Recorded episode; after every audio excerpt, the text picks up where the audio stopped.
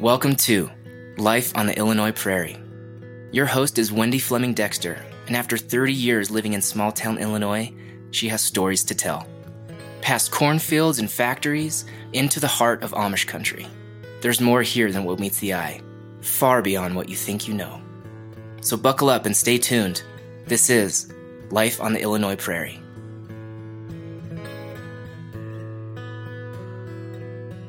Hi, my name is Wendy Fleming Dexter, and I want to welcome you to Life on the Illinois Prairie. If you've joined us today, I think you're going to be in for a treat. I always am appreciative of anybody who takes time out of their day to listen to this podcast, and today is no exception. I want to uh, welcome my guest today, Sarah Livesay. Sarah, welcome to the show. Thank you so much. I am so glad to be here. Big fan. And uh, yeah, thank you so much for inviting me. Well, thank you so much. It's really interesting how this came about for us to be together today. You called us to called Stacy and me to play a gig at uh, one of your upcoming events, and out of that came you being a guest on the podcast. And I I can't tell you how excited I am that you're here. Oh, same here. This is this was meant to be. I'm I think we both have a lot to share together. I'm excited. Well, I, I, I'm excited for you to share with our listeners. Tell a little bit about yourself, if you would, and what this is all about, and the, the organization that you're here to represent, if you would. Of course. So I am, as you mentioned, Sarah Livesay, and I am the executive director for a conservation land trust based here in East Central Illinois called Grand Prairie Friends. And so my life on the prairie, on the Illinois prairie, looks like protecting and conserving not just prairie actually, but forest lands and wetlands across 130 miles from north to south. And based here in East Central Illinois, six counties. So we're all the way north up to Watseka, Illinois, and we preserve spaces all the way south down to Shelby County, Illinois. Mm-hmm. And so that includes everything you can imagine when you look at that map, that really fun hmm. Interstate 57 north to south that doesn't show a lot of fun uh, actually, but Watseka, Illinois, you know, is our Ford, and we have Iroquois County. Then, of course, we're down south to Champaign County and Vermilion County and then Coles County and Shelby County. So those are the majority of our land holdings, and we've been doing this since 1984, protecting these spaces. Mm. So it's been a while. I guess so, and you've done a tremendous amount of work. I was not aware of all the areas that you covered. I know Stacy and I had we've stumbled on a couple of them without even realizing they were part of your organization. So how do you, how, uh, would you explain what the mission is of Grand Prairie Friends? I mean, you may have covered that a bit already, but what exactly is your mission? Yes. So as a conservation land trust, which in itself is a little bit of an interesting animal, people mm-hmm. always try to put us in kind of a, a little cubby hole but they they often think well are you associated with the government are you a forest preserve? Are you a park district? Are you a state park? What are you? and and land trusts aren't something you run into every day, but we are a a nonprofit. So as a land trust, we are none of those things I just mentioned. We're not a government agency. We don't receive tax funding. We are a 501c3 nonprofit. So we are classified as a charity, and our mission is as a land trust, we have really three big pieces of the mission. So we our job is to uh, preserve spaces and take care of natural areas. It's to then restore those areas, mm-hmm. and that's the disconnect I think a lot of people think about when they think about preserving and taking care of things. Sometimes, unfortunately, they think, well, we'll we'll buy it and we'll hold it and we'll put a gate around it and we'll keep it safe hmm. forever. But that's not conservation. Conservation is when you also then restore those areas and steward and take care of those spaces. If you let things just hmm. go, you're going to let invasive plants come in and you're not being a good steward of the earth. So we first preserve the space, then we restore and steward and take care of that space. And then the last piece is promoting about the work that we do. So I always like to say that even if you sit in a lab and you cure cancer one day, but you don't ever go back out the door and tell other people what you did and how you got to that and how to share that so others can take part in that and be saved and whatever whatever you created then you really didn't do anything did you and so mm. that is what i look at as honestly maybe the most important part of our mission because i won't be here forever and nor will my members and donors that are part of Grand Prairie Friends. None of us will be here forever. So our job is to create that next generation that love and will hmm. take care of this space and teach them and give them opportunities to bond with these natural areas. So that's the mission is to preserve, to restore and to promote about mm. These natural areas. That's what we do. Well, that's absolutely fascinating. I had no clue really that all that was involved in Grand Prairie Friends. And you have what, 1,060 acres. Has that increased since the last time I had seen that number? Yes, we have crept up just a little bit. Last year, we acquired a new remnant prairie, which a remnant, I'm going to throw a bunch of fun $5 words at you today. I, I like to call them. Uh, they're kind of the, the fancy words you can pull out of your back pocket and impress your friends at the dinner table tonight. but uh, remnant prairies are one of those. Remnants meaning original.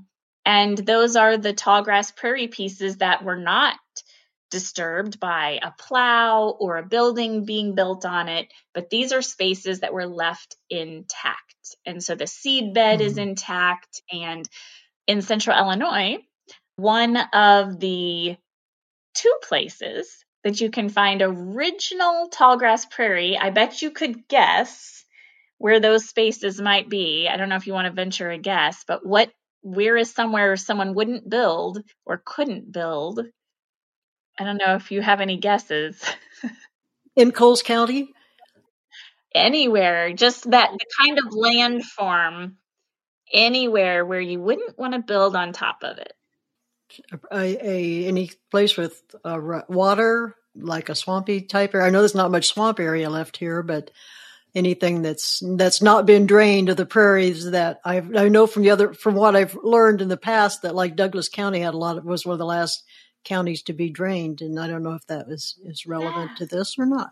it is. It is, honestly. One of our sites is called Bonnie's Prairie up by Watseka, and it is a wet prairie sand pond. Hmm. so you're exactly right. Those kind of places would escape being built upon.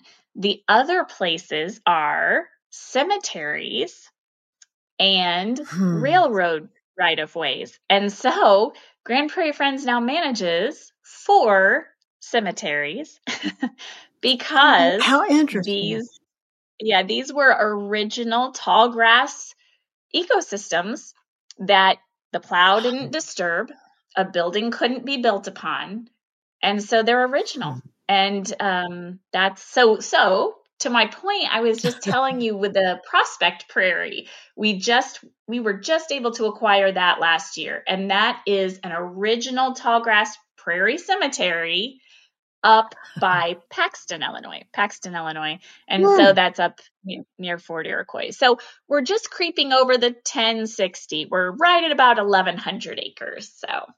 Hmm.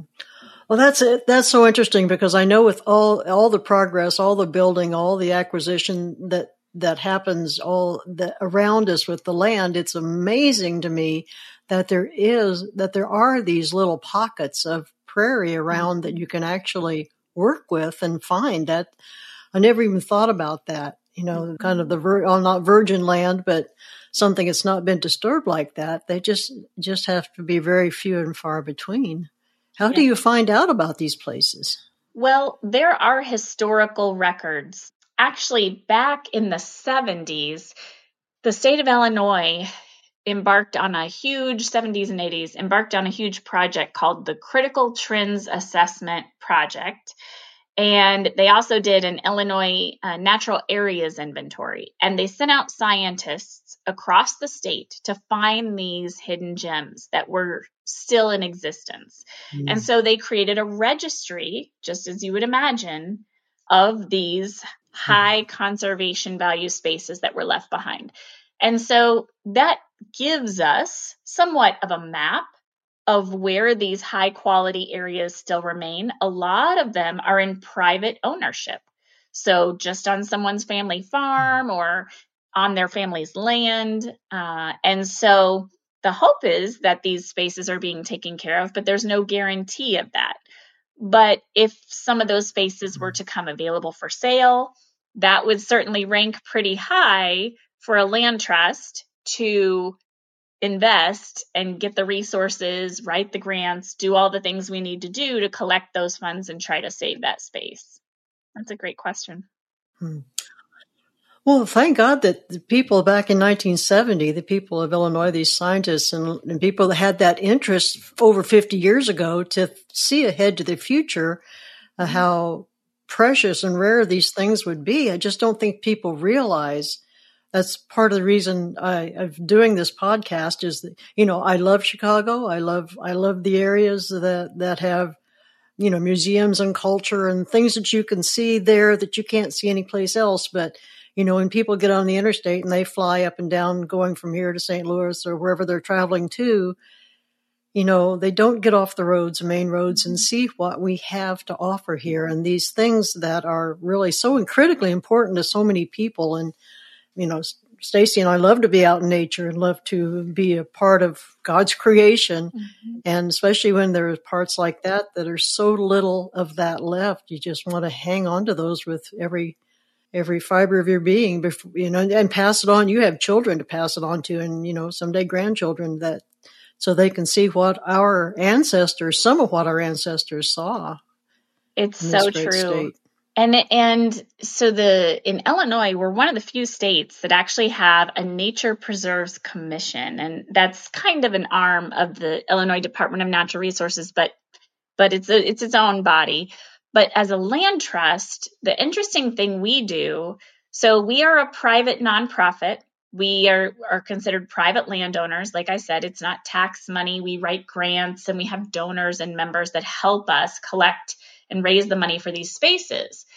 But because we have this Illinois Nature Preserves Commission, which is actually turning 60 this year, uh, which again is unheard of for many states, the, you know, as a private nonprofit, we want to ensure that anyone that would give money to us or to a project feels secure that that money is going to the right thing and so what we do is we mm. buy the properties and we hold the property deed. But then we have the Illinois Nature Preserves Commission come in and place an easement on top of that so that they are now babysitting us. Mm. And we call that a land and water reserve or nature preserve. There's different levels you can register your property under. And then essentially it gives everyone a better sense of security that, wow, you know, Grand Prairie Friends does great things, but they also have the Nature Preserves Commission looking over them and helping them make sure they're doing the right management for that forest or that prairie. And they also provide resources and guidance and things. Um, and so most of our properties, about 80%, are in the Illinois Nature Preserve System. And that's why sometimes you'll go to our properties and you'll see Warbler Woods Nature Preserve or you'll see Edna Burnett Land and Water Reserve. Those are the different different levels that we hmm. have registered that to put an extra seal of protection on those sites. Wow, so it's just like an oversight committee to make sure that everything is that there's no, nothing that slips through. How amazing is that? I would have never never realized all those different layers and levels of under the heading of conservation. I'm I'm really blown away by all this, and I love being educated. So you're you're just teaching me a lot, and I hope our listeners will be learning a lot as well. So you, I know you don't do this all by yourself. That um, without a a group of dedicated people, volunteers that, like we talked earlier, that like to get their that don't mind getting dirty and sweaty and get out there and getting in the land.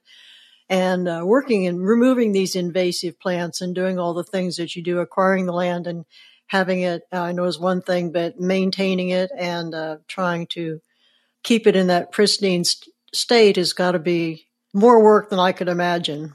how is all that accomplished and how do you reach out to these people or do they come to you? How do you get the word out? Yes. So it works both ways, definitely. We have two full time land staff, and that is it for you know the 1100 acres across 130 miles. So you are uh, 100% correct. We couldn't do the work we do on all of this land without our volunteers. And that's just the truth of the entire mm-hmm. situation. Since 1984 grand prairie friends has been volunteer driven. And that is what we still are today in mm-hmm. 2023. And in fact, back in mm-hmm. 2017, so we're just talking about six years ago, was the first time that Grand Prairie Friends even hired staff. So I was brought in about wow. six years ago, and my two land staff came in shortly after. But the skeleton, the skeleton of this eh, and the bones that make it work are are our volunteers. And we have volunteers from every region and county, from every age group, and every skill and mm-hmm. mobility level. So we have people that aren't necessarily loving to go cut the trees and spray the stumps and do all the pulling. And that's okay because we have a job, I think, for every human on this planet. We need, you know, cookie bakers mm. and stampers for letters and everything you can imagine. So we really do have um, jobs for everyone. And so it's really the only thing is do you have a passion for the outdoors? do you have a passion for working with young mm-hmm. people? Do you have a passion for just plants? We also have people that don't love people and they love plants. They always say they're happier to just stay out in the woods away from people. And hey, we've got a job for you too. So our volunteers are the the heart and soul of what we do and so yes we certainly recruit we have recruitment events but for the most part i feel it's a culture where the right people find us and they know you mm-hmm. know within a couple times of them coming to an event that they're going to be around a while it's they they just connect with the space there are volunteer mm-hmm. opportunities for people all over. Everyone needs volunteers. Some of our volunteers come once or twice and don't come back, but for the most part, they always come back. The like the right people will come back. And that's how we find our people. They honestly, most times they find us. Yeah. Do they often? Do you find a lot of people with with young children that they they want to foster that mm-hmm. caring of the of the of the land and that conservation and that mindset that often people want to instill that in their children, and that's an opportunity for you to start your education at that level of them to try to try to conserve. Absolutely. I see, uh, and you know, before this work, I was in environmental education. And so part of my whole my whole life i've been working with either directly with youth or with teachers trying to get their students out or parents trying to get their families out and you definitely see that in a, in a lot of those families that come out that's just part of the culture. It's not usually something new that they're going to go try to go for a hike today. It's it's that they've done that since they were little mm-hmm. toddlers. Mm-hmm. And so it really does hmm. start hmm. at the the basics, you know, when they put the baby in the backpack and go for a walk and it just becomes normal. That's normal in their household to do that. Sure. And so you like that's wonderful to see, but in all honesty, we have to also offer all kinds of opportunities for people so that we get people in there that this isn't what they had the opportunity to do when they were little or they didn't have a parent team that wanted to go outside and so they're learning it for the first time maybe as an 18 year old maybe as a 30 year old and so mm-hmm. You know we've really learned a lot over the last 20 years about how to be more inviting and inclusive with our spaces and get more people and more diverse groups out to our our places because it takes everybody. We all need to be hmm. part of this. And one of those um, opportunities, we at, at Warbler Ridge, our site, Warbler Ridge, we have 10 miles of hiking trails. But if you've seen Warbler Ridge, you might know that it's right at the end of what the Wisconsin Glacier was. So the Wisconsin Glacier came north mm. from the north down through Illinois, and then it stopped. It stopped short just about Coles County. And so, of course, there was mm. a hmm. lot of retreating and moving forward for, oh, you know, just a couple thousand years. Uh, but as that finally retreated, it left behind just a completely flattened Illinois. But as you came to that Charleston area, and definitely by the time you get to Effingham, you see the topography coming back and you see the ups and the downs of the landscape. And that's because the Wisconsin Glacier just didn't make it to that extent. And so that's the beautiful thing, I think, about Warbler Ridge being in Charleston, Illinois, because it's just an hour from, say, Champaign, where it's flat as a pancake. But if you get on 57 and head just an hour south, you can hike with hills at Warbler Ridge. Mm. But the that's a beautiful thing, but it's also very intimidating, especially if you have mobility issues or young mm. families, or if you're just not comfortable in the outdoors yet. And so we mm. set out to create a small loop trail right at our Dalyville Road entry parking lot. This is called Aspen Trail, and it's literally just a little half acre loop around what we call lovingly our little red shack. And the goal was just to get people out of their cars into a safer environment. Of course, a loop meaning you're going to come back to the same spot. You can't take a wrong turn.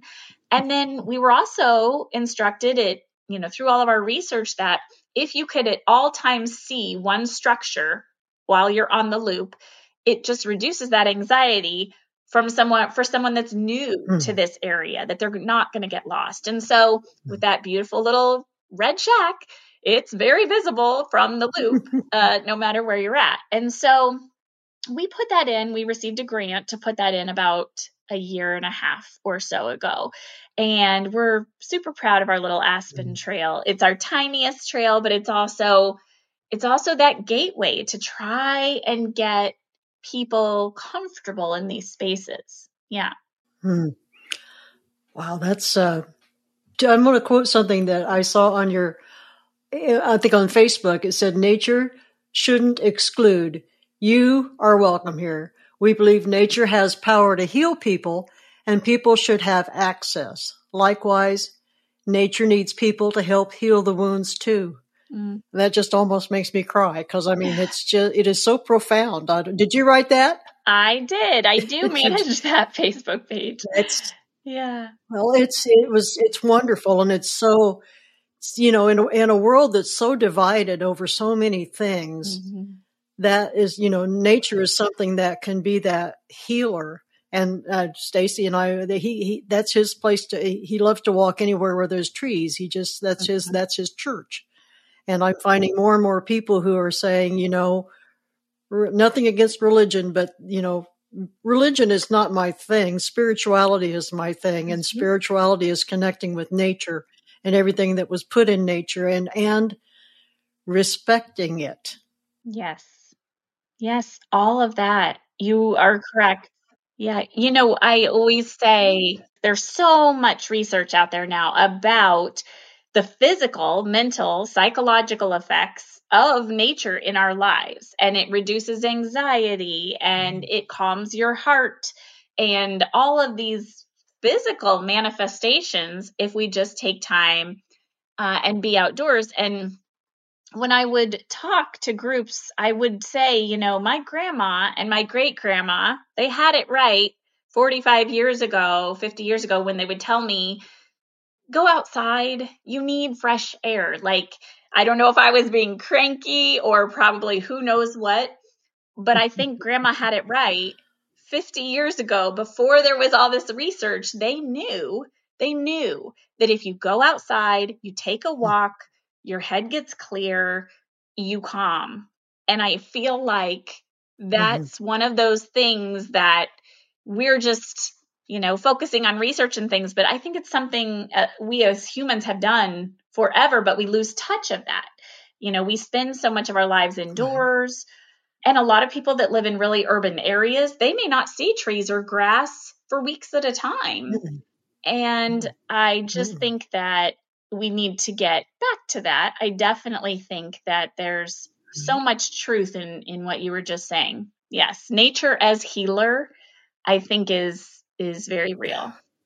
I I do too and I you know social media has been it's been good to me personally but you know you when children are brought up just totally addicted to the screen and they don't they don't know to go out and listen to the birds or or look at an ant mm-hmm. hill or to to see what what has been put here for us to appreciate that some you know that I feel sometimes you just feel the clock ticking behind you that you know that you if you you just could on the verge of giving up hope sometimes that things will turn around. But I think maybe perhaps the pandemic may have maybe that was one of the things that may have been, may be instrumental in a, in the long run in turning things around and that we didn't we weren't rushing to work. We weren't rushing to all these things. You weren't going to events. You know, you had to stay home. I, and if anybody who knows my Facebook page knows that one of my passions is taking pictures. Uh, a few years ago, I got a, got a shoulder tap from God that said, you might want to, you don't have that long left. You might want to take a look around. I always thought I appreciated nature, but the older I got, the more I realized that, you know, maybe you do and maybe you don't. Mm-hmm. So I think that as as my clock is winding down, I see you know I see more things. You just want to absorb what there is, and I think that what you do and having the opportunity to pass that on to future generations is just an incredible thing. Yes, and I think finding a way to merge the two worlds um, can be a great transition for. Just as you said, there are youth, really young people that um, during COVID, unfortunately, went maybe the other way, even went more into electronics and media and things. Mm-hmm. And so there are some really great electronic options, some apps for your phone that you can go outdoors. Like iNaturalist is one of them, and they they help the kids because they get to take pictures of a new plant, and then it'll tell them what it is, and then it puts them on a list. So we have if you're at Warbler Ridge, it goes on the Warbler Ridge list, and you've now contributed to inventorying that site. And so there's a lot of really great mm. ways to try and and merge those worlds again, staying with the comfort level of whomever that visitor is and and making them feel better. But photography is such a gift. And I've seen your photographs, so I know um, that you have that gift. And so I'm glad you followed through with that. We have a lot of volunteers that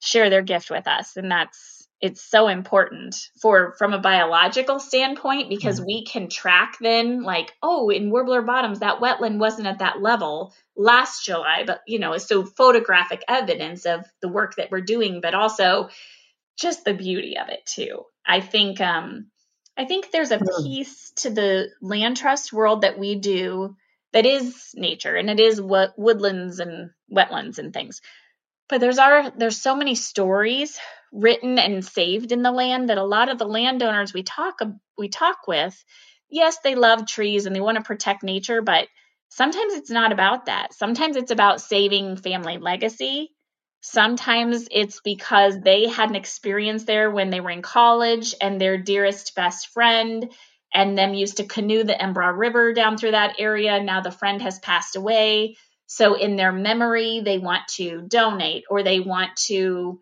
you know, support Grand Prairie Friends in some way. Not necessarily because of the nature, but because of the stories that nature holds for them. And I that's the part mm. of this hmm. work that I really like.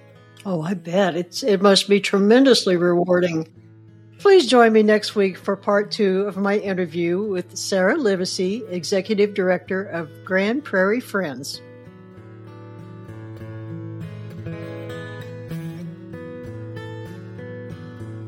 Thanks for listening to Life on the Illinois Prairie, the undercurrents of our American life. If you haven't yet, Go ahead and subscribe to Life on the Illinois Prairie wherever you get your podcast. Stay tuned for more stories, interviews, and updates. I'm your host, Wendy Fleming Dexter. Until next time.